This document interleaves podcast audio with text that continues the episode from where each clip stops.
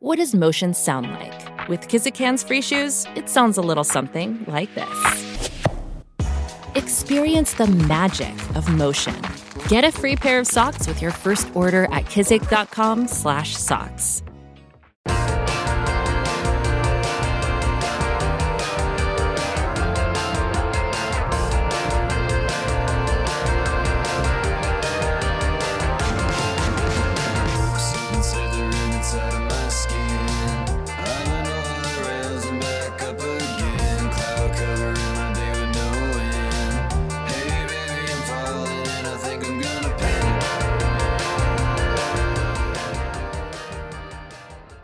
Welcome to another episode of A People's Theology.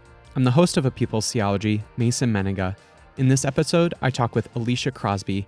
Alicia is a justice educator and online activist. Also musically featured throughout this episode is Tiny Party. Tiny Party is an indie pop band from Nashville. You can get connected with Alicia and Tiny Party and their work in the links in the episode description. If you're a fan of A People's Theology, it would bring me no greater joy than if you gave the podcast a five star rating and review. Tell me what you like about the podcast. Also, if you feel so inclined, please support my Patreon at patreon.com forward slash Mason Mennenga. There are multiple tiers with wonderful rewards, including papers I write to even a book club. Enough of my rambling. Enjoy more inspiring and liberating theology.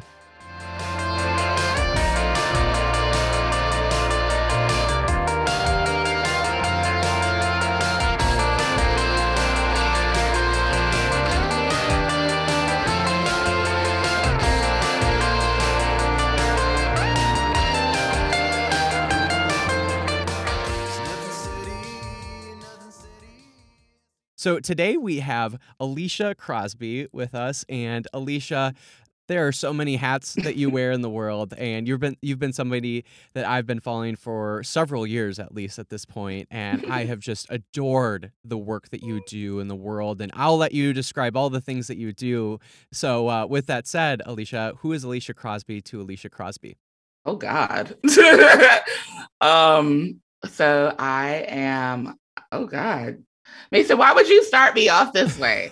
um, so I am a black queer woman from New York who also claims Chicago as home, but who's mm. currently residing in the South.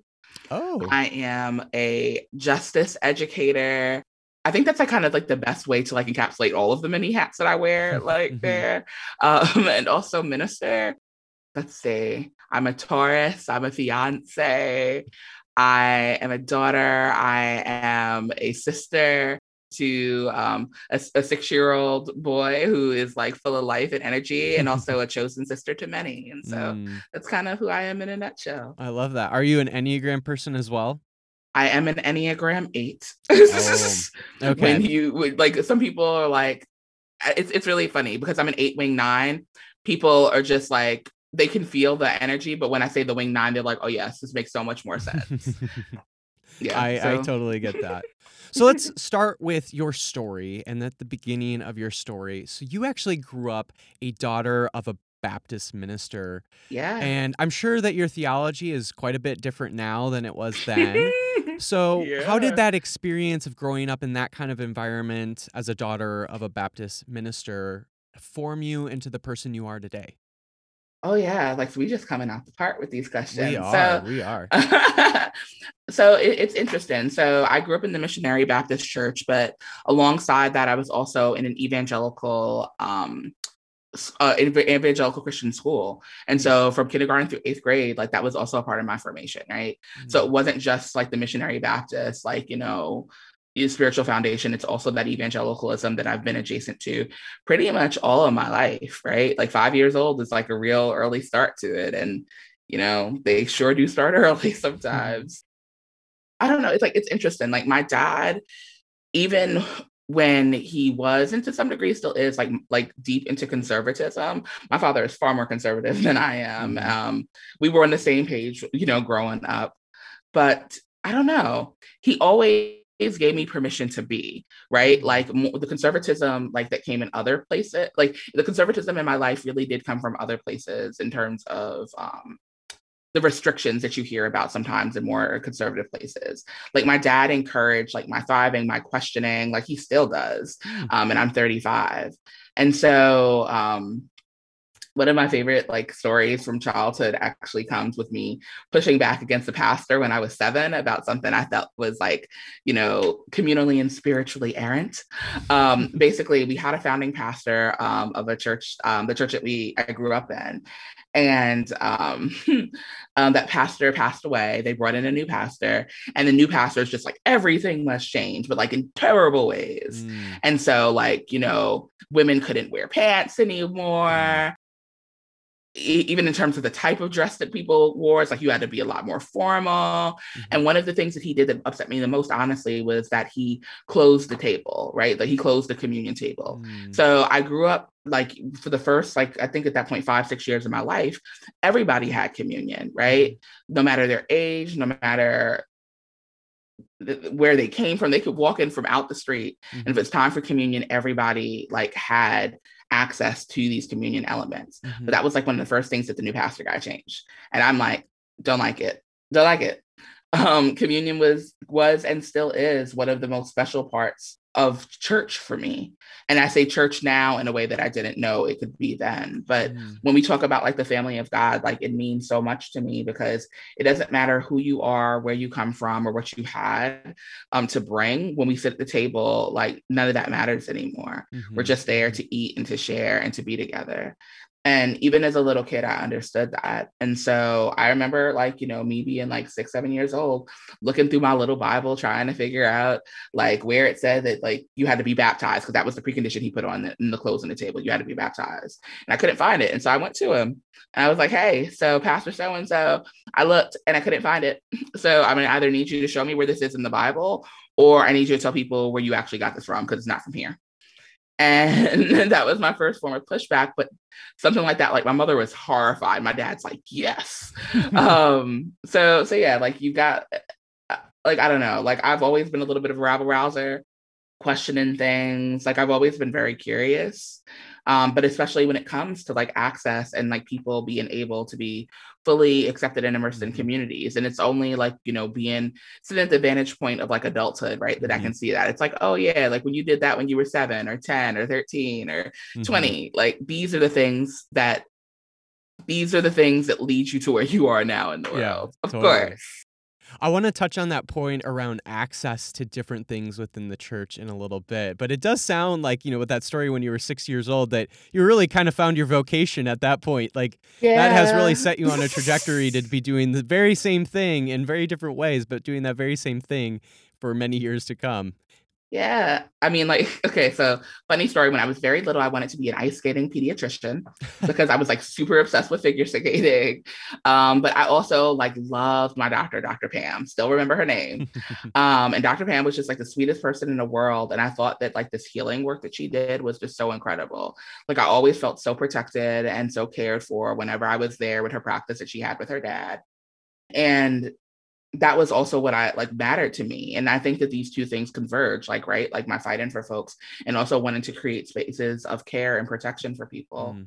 They matter like so much to me. I mean, and like, so maybe it was a mix of like that kind of the rabble rise and let's like tear some stuff up mm-hmm. and like call, like, call out the fact that like folks are being cut off from like the care of this community and the grace of God by what you're doing, mm-hmm. but meeting the me wanting to be a healer at 4 mm-hmm. mm-hmm.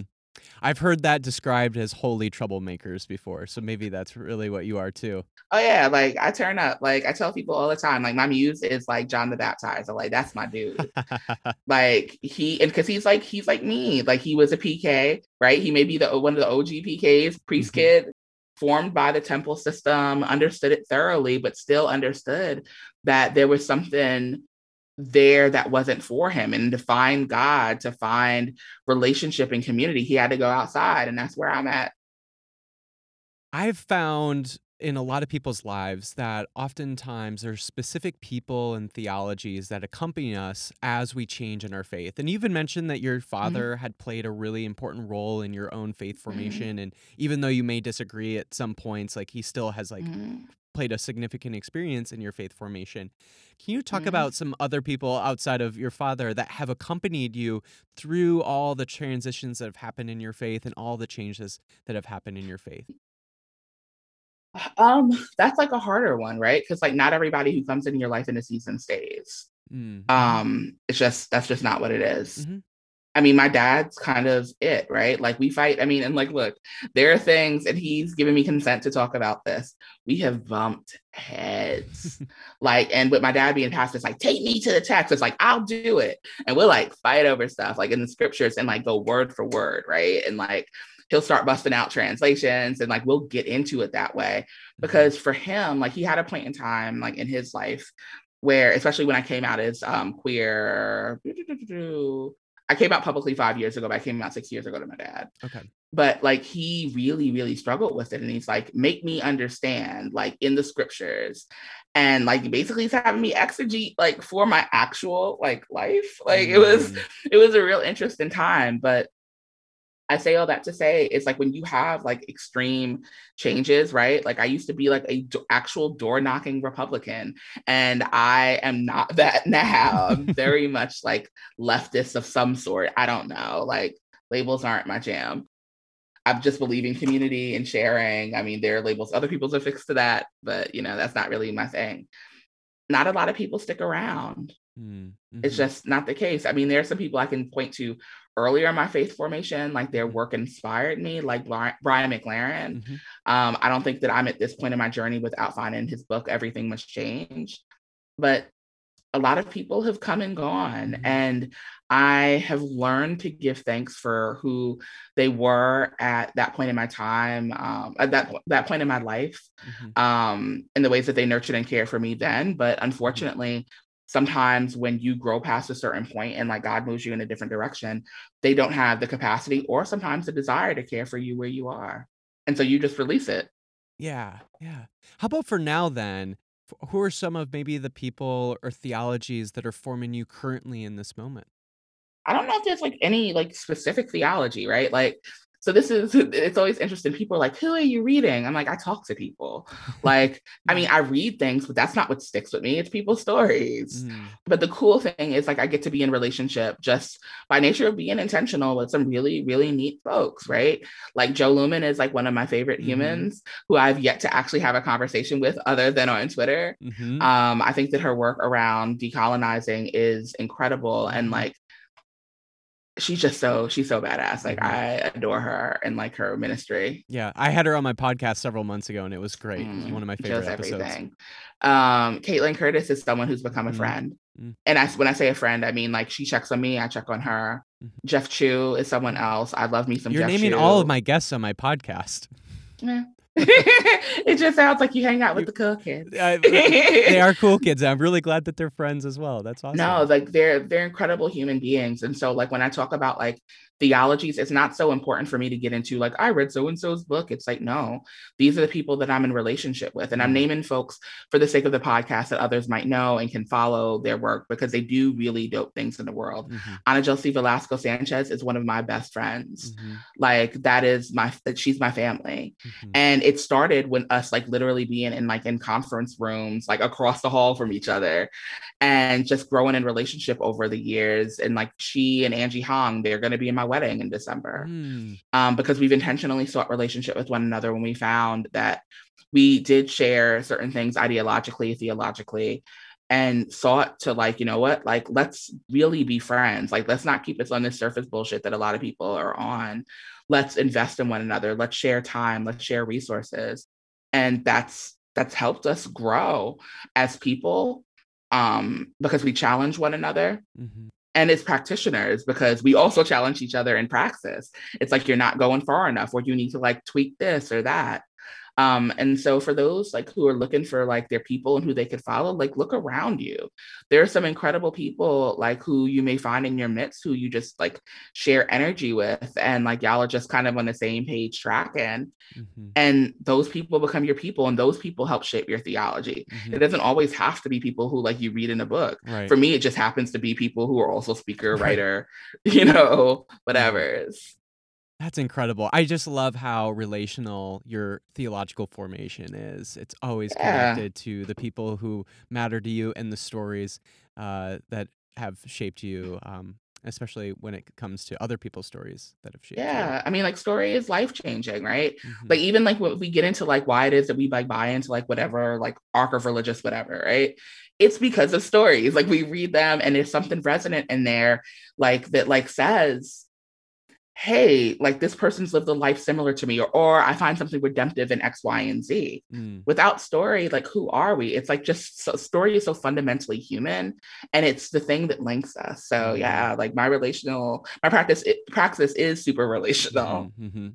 Well, speaking of story, part of your story that I didn't know for a while, and I, I knew of this organization before, was that you co founded Center for Inclusivity. So, can you talk a little bit about the work that the Center for Inclusivity did? And also, can you talk a little bit about the kind of community it formed, especially in Chicago? Mhm. Yeah. So Center for Inclusivity, that was my baby. Like back in 2014, wait, 2014, I met this guy, Jason Brilbury, um, because of a research project I was doing during my first master's. So that's why I was living in Chicago. I went to school um, for the first time because I since went back and graduated all over again. um, but Jay and I connected and we just vibed, and it was around community, right? Mm. and wanting to help people talk across lines of perceived difference. And then in May 2014, 2015, he hits me up. He's like, Hey, I quit my job. And because I was actually going to be an intern where he was working at. He's like, You should know this is my intern, but also it's my friend. and I have an idea for a thing that maybe we could talk about doing. And I'm like, Okay. So we sat down May 14th, 2015. I remember the date because you remember like dates that change like Mhm. your everything Mhm. but May 14th, 2015, Jay and I sat um, across the table at this like little coffee shop in Rogers Park, uh, Chicago. And we dreamed up this thing called Center for Inclusivity. And it was an organization that was dedicated to helping people like connect Mhm. and to again talk across lines of perceived difference. And we prior as we continued on in the work, we started prioritizing intersectional equity Mhm. and justice seeking because if we're going to talk across those perceived lines, then we had to like disrupt the things that kept us apart in the first place. Mm, mhm. And so, yeah, like we would host community gatherings. We call them open gatherings where we would like put a topic out there and we leave a facilitated conversation with folks from all over the Chicagoland area. And I say Chicagoland because there were some people who would sometimes travel as far as like Indiana um, to to be a part of what we were doing in the Chicago suburbs. And I mean, you couldn't have like imagined all of these folks being together, right? It was folks who were cis and trans and you know, Jewish, Christian, atheist, Muslim. I mean, there might have even been some Gen Zers then, but like Gen Zers, boomers, like like just it was just such a diverse group of people who would come out like every time we would like publicize that we were having one of these conversations. Then we started teaching people how to do it around the country. Um, and when we closed the center, part of why we closed it is because sometimes when you do work that's like innovative and groundbreaking, like you don't really fit into a box. Mm, And when you don't fit into boxes, you don't get grant money. so it just got to the point where it was unsustainable because Jason had like since gone on to uh, work for another nonprofit, but was like still on our board. And so it was just me running things and it just wasn't sustainable for me anymore. And so our board decided they're like, you need to go run with this and keep teaching people, but like to do it from the position of consultancy and not through a nonprofit because you won't have the tethers of a nonprofit holding you back. mm, And so that's what I've been doing for the last several years Mhm. is the last, well, we shut down CFI in 2019. So for the last few years, I've been full-time consulting, teaching people very similar things, um, but with more of a justice bent for sure than what we were doing with CFI. But mhm. it was one of the greatest works of my life. We did something called the Make Love Louder campaign through it, which is this badass counter protest at Chicago Pride. So, you Mm. know, like, you know, whenever there's like a large gathering of people, there are those like assholes out there with like, God hates, insert Right. like marginalized group here on there, right? And you're all going to hell. So we would counter protest them. But instead of using, like, there are different methods of protest that people employ, ours was love. And so we would consensually give hugs and high fives and cheer Mm. people on at like what was the most heavily policed part of um, the Chicago Pride Parade. I mean, we're talking about like crap tons of cops Mm. because things would escalate so far and people like these these bigots would incite anger to the uh, degree that they would hope people would like assault them and assault literally is someone spitting on them or even like throwing a water bottle right. and they would provoke people to get arrested in order for them to be able to settle with these people out of court so they can make money to continue on in their terrible efforts. Mm. And so, one of the things that I am most proud of in the world is yes, doing Make Love Louder, but also for the years that we ran it, that there were zero arrests in the most heavily policed area mm. of the Pride Parade. Mm. And so, in the space of millions of people, we got the down to zero arrests because folks were de escalated through love. You mentioned that part of the work that Center for Inclusivity did was these open gatherings. Yeah. And it's one thing to say from an organization or a church that you're committed to these sort of values and these mm-hmm. sort of commitments, that mm-hmm. you have a commitment around them or you value them. That's one thing, and they're important. Mm-hmm. It's another thing to actually create real concrete structures around those types of things, especially mm-hmm. when it comes to the way that we gather with one another. And this is where I'm really curious about the Center mm-hmm. for Inclusivity is in the with the commitment to have a community around many different genders and mm-hmm. sexualities mm-hmm. and races and ethnicities uh, mm-hmm. and even faith traditions mm-hmm. what sort of structures were put in place in those kind of gatherings that was able to hold that those commitments of that diversity and of that justice of all of these differences like what were yeah. the sort of concrete structural things that you were putting in place to make that happen yeah so it's funny that you asked that um, because we asked questions. So on the top of every gathering, we would like map out. It's like, okay, there are a lot of people in this room who come from a lot of different places, and words mean things, and they don't mean the same things to all of us. So let's map out some commitments that we're going to make so we can protect one another. And it's a term that I've coined since as protective space. I don't believe in safe spaces. I think safety is arbitrary. And I actually think that it's really dangerous for people to say that something is safe for another person because you don't know what helps them feel secure mm. and what will undermine that security. However, there are commitments that we can make to one another by way of protecting one another once security and what makes someone secure is, established. Mm-hmm. And so that's what we do on the top end of every program, you know, that we would come together, we do like 10 minutes of crafting out our protective space. And so if someone say, I need to feel respected, it's like, well, what does respect mean to you? And it's on it was honestly like hierarchy of like marginalization. Mm-hmm. So if something, you know, like made someone with more privilege feel like safer, but that was something that was violent to someone who had a, like fewer degrees of privilege, then guess what? Like it had to be retooled. And until that person who experienced more marginalization in the world felt that they could be protected and that they weren't being silenced. And like that was literally it. Mm. Like folks just abided by the commitments that they made in the room. And if commitments needed to be readjusted, we readjusted them as we went along. And Jason and I just are good facilitators. Facilitation is a skill and it's a skill that you have to hone. Mm-hmm. And not everybody can do it. I'm just going to be real. Like, you know, in the same way that not everybody can bake good cakes, I'm a shit baker. But you know what? I'm a really good facilitator. So that's where my skill set like gets developed. It's not going to be around making cookies and cupcakes. I got friends who are great at that.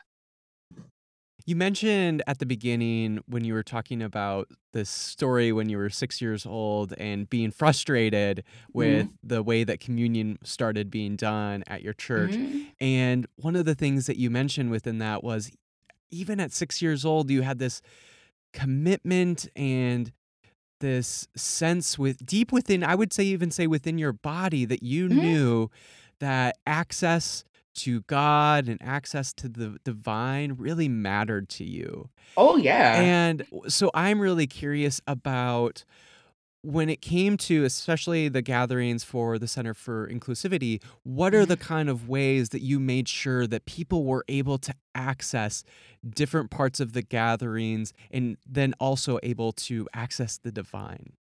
Yeah. So I won't say access to divine per se because it wasn't a Christian gathering. Right.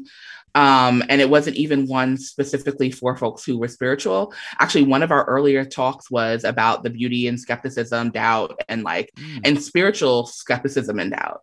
Mm-hmm. Um, because we did have a lot of atheists and agnostics who were a part of the community too. And so I just want to make that known in order to not like right like erase like those folks mm-hmm. but in terms of people being able to like access themselves and the community more fully mm-hmm. you pay attention as a facilitator you pay attention to body language tone what's said what isn't said one of the things I try to pay attention to is like who's speaking, who isn't, and make sure to make invitations throughout the time because you're always going to have the folks who are more demonstrative, right? Like the mm-hmm. folks who are just like, yeah, I've got ideas. It's like, all right, but hold up, this person hasn't spoken. And it's like it's like a game of jump rope. You have to slow it down and create a uh, enough of a break in the rope in order for someone to feel like they can safely jump in. Mm-hmm. and so but that's a skill that i've learned and others have learned as facilitators is paying attention to to those dynamics. And that's how you help people enter into things more fully. It's just working to see them. Mm-hmm. Mm-hmm. i mean it really is that. It's that simple which is certainly a skill set. Not everybody can facilitate another mm to see themselves for who they really are. Mm-mm. And even like being willing to like make non-judgmental space, right? Like mm it wasn't a place where it was like blamey or shamey, right? mm Like there were things that people shared about kinks and about, you know, I don't know, like there's just so much that got shared in those spaces and one of the commitments that we consistently made was to keep what happened there, there, right? Like it's like, mm-hmm. this is what it's in the room where it happens, yeah. to quote Hamilton. Everything that happens in Center for Inclusivity stays at Center for Inclusivity. Yeah, like in those open gatherings, that way, like people aren't gossiping about one another. Like folks right. letting their guard down, you honor that. Like mm-hmm. you don't go out telling people's business. Mm-hmm. And folks kept to it. Like because of the the the beauty of like having like that sort of protected space, like folks upheld the integrity of it in every meeting. So like if you missed a meeting, guess what? You don't really know what would happen, but you do have access to these questions that were asked. So you mentioned before that you're starting to do a lot of consulting work now. And sort of a part of that and in addition to that is that you also do a lot of activism work online. And so sometimes there can be sort of a danger in digital activism that some people, I would say mostly white people, if not all of them are white people that use it that sort of digital activism to sort of become a performative tool for themselves yes. and but however with that said there is a lot of power behind digital activism and it can be an incredibly important tool for mm-hmm. activism so what are kind of the ways that you do digital activism that leads to real structural changes in the world yeah. I mean, a big part of like the work that I do, like in terms of activism and digital organizing, is consciousness raising. And mm-hmm. so like I, you know, read the news or keep be plugged into like whatever communities and I just share what I know. And, you know, and it's not about me, right? It's not about making myself look good. Actually, it's like it almost makes me like want to like bust out laughing, like the people who do this, like, I gotta look whatever way because it's so foolish because ultimately it's about what the community needs mm-hmm. right so that's why like if you follow like you know my stuff online like yeah like i talk about the stuff in places where i live right like so i'll bring up things that are happening in north carolina or chicago or new york because those are places that i call home mm-hmm. but like if i hear about something gaining critical mass in another city i'm like on it and like I'll do what I can to reach out to the organizers like in whatever city to see like what do y'all need and then get like, you know, the people in my network and the people in their networks to support in some way. Mm-hmm. And I think that that's the thing, you know, again, it's about like where it's like getting when you fit fit in. I know that I'm a connector. I know that I know a lot of people. And so it makes sense for me to utilize my skills and the resources available to me in that way. Mm-hmm. I'm also someone who has chronic illness.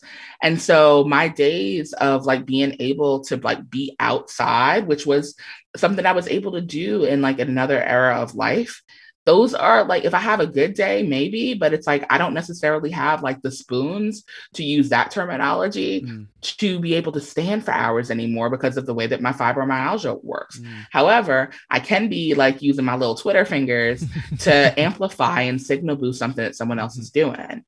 And there are other things that I do that I won't necessarily get into because there are other things behind the scenes, uh, any like, you know, direct action mm. or mass mobilization that you can do from home.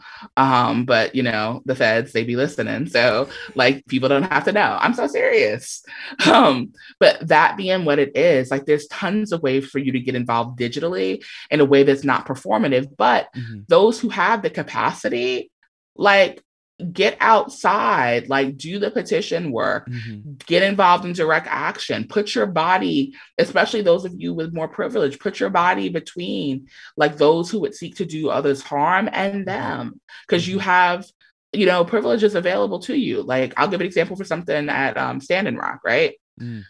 So at Standing Rock, um, which I had the um, the honor, honestly, of leading a small group to to go in there over Thanksgiving. What was that? 2016. Mm-hmm. Um, it's sort of a decolonial Thanksgiving, we called it they i would ask questions like i worked in one of the spaces and they made clear that people who had more privilege should be the ones who were doing certain types of actions mm-hmm. because there's a difference when someone who is queer and a person of color and who is transgender gets locked up versus someone who is cisgender and mm-hmm. white and straight like the consequences like we were actually seeing that there was a difference in the way that the, the jails were or the, the judge and jails were charging people mm-hmm like white folks and like cis folks, whatever, they got a pass. Other folks were like sitting in the jail. Like mm-hmm. y'all are there languishing and getting these higher charges for doing the same damn thing. Mm-hmm.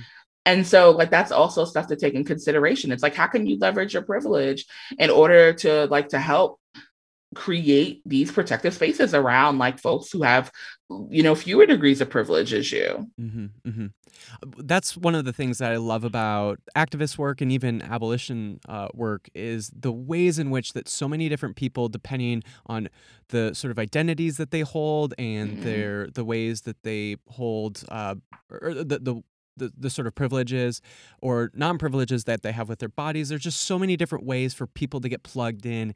Uh, mm-hmm. And I, I think that's just so important for, again, it kind of goes back to this access that there's so much accessibility or there should be at the very least should mm-hmm. be so much accessibility for people depending on who they are and what they're able to do physically and everything. There's so many things that I think are that they can access to be a part of this. You know, not everyone mm-hmm. has to do the same thing and not everyone can do all of the same things. No. So for everybody to be able to do as much as they can, uh, mm-hmm. depending on all the different th- differences within their bodies or their identities, I think is just really incredible. And that's one of the things I just mm-hmm. love about those types of movements is the ways that they really try to center that and the ways that they try to, or at, at their best try try to uh, you know be committed to to that so yeah. And that i will definitely say is the work of community organizers mm-hmm. because like look let's just keep it a buck. Like to be an activist all you need is a platform. You don't actually have to have people behind you. Mm-hmm. um you just need a platform and something to say which plenty of people do have. And so yeah like not everything that is activistic is good. I'm just going to put it that way. Right. Because there's not always a tethers to community. Mm-hmm. And actually, like, fun fact, like in the 60s and 70s, like when um, the term was like first being utilized, it was actually like an insult to call a community organizer an activist. They're like, oh, like, why would you do that?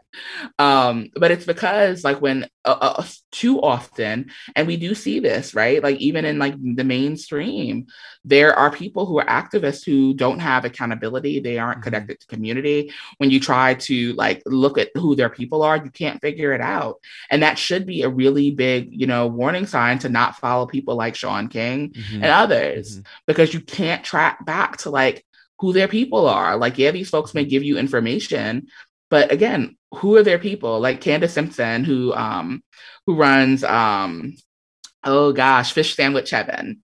That is one of the the biggest things that she's taught me like is that we need to learn to ask who people are who's people who people's people are mm-hmm. right? Because if you're not connected then you can't be held accountable. Right right. I love who's that calling piece. you in? I love that. That's in that's so incredibly important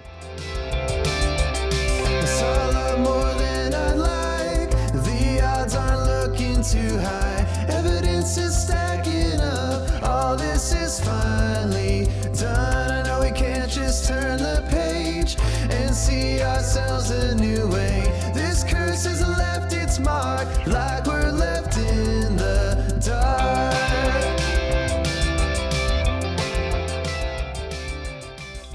Let's transition to a little different topic now. You recently graduated seminary. Congrats all around. Snaps Thank everywhere. you. So Thank excited you. for you. I'm done. you are done. Yes. I, I remember seeing like all your posts around it. I'm like, Oh, you are done, done.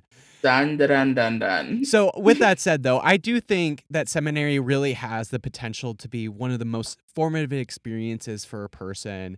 What did Mhm. you maybe learn theologically about? Uh, it, it maybe maybe maybe you learned something theologically during seminary, or maybe maybe this. What did you learn about yourself while you're in seminary? Okay. So what y'all can't see is this Mason's asking this question. I'm trying not to bust out laughing. um, because I actually had a, a fair amount of challenges in the seminary that I went to. One of the things that I learned about myself is that I really am formed differently than a lot of people. And it like, you know, my seminary experience was one that was marked by control and by people not necessarily, and I'm not gonna say this is all professors where I went to school, but the majority of the white male professors in particular um, were trying to break people and make them in their own images Mm, like I just saw it again and again and again. And let me just tell you, it's a real mind fuck when you um one week get an accolade because a book that you're in hits the New York Times bestseller, and that next week you almost fail because you're told that you're a convoluted writer. Literally, mm, that's the thing that happened to me. Every semester, I Mm. found myself fighting with folks over my writing, and I'm like, I'm not. I think I'm an actual writer. Like I do this. People give me money in exchange for the things that I think, and I put them on paper. Like that's the thing that happens in life. But the thing that came out consistently, it's like, oh well, we thought it was inappropriate for someone to write in this way, and oh well, this was more sophisticated than we thought that you should have done. And it's just like, stop that mm, stop it stop it stop it. Like stop trying to make people in your own image and let people be in the images that god made them be. And you know during finals was the midter- midterms i like felt so deeply after feeling so discouraged myself to reach out to um my peers on like one of those like online platforms. And i'm like look i know a lot of y'all have received grades and feedback that have you questioning like your call to minister. Screw these people like you are you are a minister of the gospel who has a unique voice and it's not valued here because it doesn't take on a certain like a certain tone. Mhm, okay? That's not the tone that you're meant to embody because you Mhm. are not you don't have the identities of that person who is evaluating you. Mhm, and for whatever reason well i mean we know the reasons but for those reasons like they're trying to diminish your voice. They're trying to cause you to self-doubt mhm, and resist. And so I think that's one of the things that I realized about myself is just how much fight I have and how much that fight sometimes has to be sustained mhm. for my sake and for the sake of others because yeah, there's a there's a lot of fighting that I did in this. Um, I also learned about myself that like in between the fights, I really have to prioritize rest because my body does not give a damn and it will shut itself down Mhm. especially with me, you know, developing fibromyalgia, like literally as I was coming into school. It's like, so there are new ways that I'm experiencing my body. Mm-hmm. I learned that sometimes the greatest ministers are the ones that you find outside of explicitly spiritual spaces. Mm, Um, I took a class on the fetish with J. Lorand Matory, Mhm. and he ugh, he's just uh, brilliant. But like the experiences that I had in that class were some of the most deeply spiritual um, experiences that I've had in my entire life, and I flourished underneath his instruction as well as his spiritual care because there were things that we would talk about like that related to the spiritual that related to you know the gods of the african diaspora and i saw just how passionate he was. And there were like these moments in class you know and we had like a class inside his home where he like he showed us things and introduced us to you know his family altar and it's just like this is what ministry should be.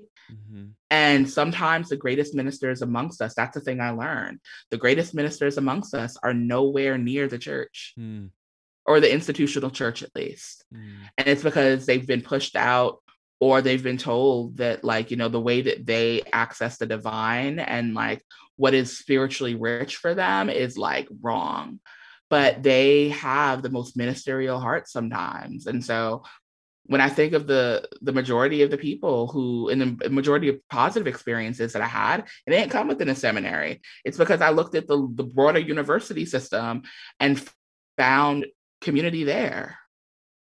You mentioned just really briefly for a second about your body and how that's Mm. informed your experience. I want to take that a step further and say that I'm really interested in how our bodies specifically actually inform our theology. And so, Mhm. as a queer black woman who has a Mhm. chronic illness, how does your body inform your own theology?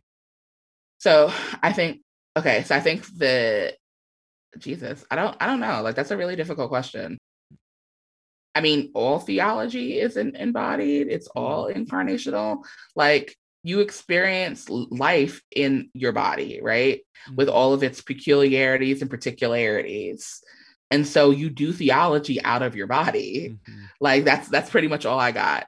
Other than just read M. Shawn Copeland because Copeland's work is everything. And like all the work she does about the marked body of Christ is just like it's so dope because it just reminds me of that fact. Like we live out of these bodies and someday we will die in these bodies. And all the experiences we have in between are lived in the bodies that are unique in particular and peculiar and marked by space and identity. Um, and those identities shift from context to context. So Mhm. yeah, that's what I got on that one, Mason. That, that's that's great. That that was awesome. I'm actually reading Enfleshing Freedom right now for class, Mm. so it's interesting they actually brought her up because I'm literally reading her this week. Mhm. Yeah, now she's everything. so, second to last question. th- this might be very, very obvious, but how do you see your work being inspiring and liberating theological work? I think my work is inspiring theologically. It's because I point to the validity of people's experiences, Mm, like, and tell them that they don't have to like rip themselves apart, like bump that. I think one of the coolest experiences that I've had within the last few years, um, a former professor of mine when I was living in Chicago invited me to come back into one of her classrooms. And I was sharing the work that I was doing in the world and what have you. And specifically speaking about like how like you don't have to rent your identities apart. Like you are a whole mm-hmm. person, right? Like I don't choose to be black or when I don't choose when I get to be a woman or I don't choose when I get to be queer. I don't get to choose. And so I'm not going to do it. When people tell me that like I need to like rent myself apart and like only show up in one piece mm-hmm. of who I am. And I cultivate spaces like where people don't have to pick and choose, like bring yourself, be you. And I remember like this this young um, Latina girl like crying after class. And she's like, it's the first time that she was told that she didn't have to choose between being deeply spiritual and being Latina and like all of these things. And I know that it's true because in a lot of spaces, right? Like sometimes because of Christianity, you know, imperial function and colonial function, folks in the the Latin diaspora are told like you got to pick and choose. Are you gonna be living to your racial and ethnic identity? Or are you gonna be about like this Christian life? You're mm, gonna be a good Catholic because you can't have both. And it's like fuck that. You can. This is you. mm, Like this is what you learned. You know at the feet of your your aunties and your grandma and like you know your priest who like baptized you as a baby and like married your parents. Like like no like don't choose like just be and i think that that's what's liberating about the way that i like work in the world is like i remind people that they have permission to just be and encourage them to exercise agency mm. because that's the thing that oftentimes gets stripped from people within religiously toxic environments and a lot of my work pushes back against spiritual and religious violence Mhm. and the first thing that like the first violent thing that happens to us in those spaces is that we're told that our bodies are not our own that our minds are not our own that our theologies are not our own and that they belong to other people and are connected. If like if we act out in a way that is dishar- disharmonious i just made that up. You know that, that invites disharmony or that is divergent really that it's unacceptable. And sometimes we're told flat out that it's sinful so i want people to like take their agency back. Mm, ask your questions like find people who aren't afraid of them even if they got to say i don't know or even if they say hey maybe you need to retool the question in this way because what i hear you saying is this but maybe you're actually asking da da da da like this is what i hear in that question. But yeah, so that's where like my work is liberative. I let people know that it's okay to just be and that they have the the ability to reclaim or just claim maybe even for the first time who they are Mhm. as people like they got agency they don't have to rely on people's permission Mhm. even though to access it's kind of weird to access it they got to know they got permission to just be but it's because of the the way that violence has enacted itself on them Last question How can listeners get connected to you and, and your work? It's easy peasy. um, everything is under Alicia T. Crosby, right? Like, so I um, can be reached on my website at aliciatcrosby.com. You can find me on Instagram, Facebook, Twitter, and my beloved Talk Talk, which is, I guess the rest of y'all call TikTok. But my beloved Talk Talk, you can find me at Alicia T. Crosby on all those things. Patreon, Alicia T. Crosby. If you even want to hit my Venmo for whatever reason, Alicia T. Crosby. Same with Cash App. I'm very easy to find. I love when people have the same username across the board. It just makes life you so much easier. because like I, it was actually it, was actually an intentional thing. Let me just say that, y'all. Because I recognize that how it could be difficult, right? And there are another other Alicia Crosby's out there. There's like one, she's a dancer, and like Mhm.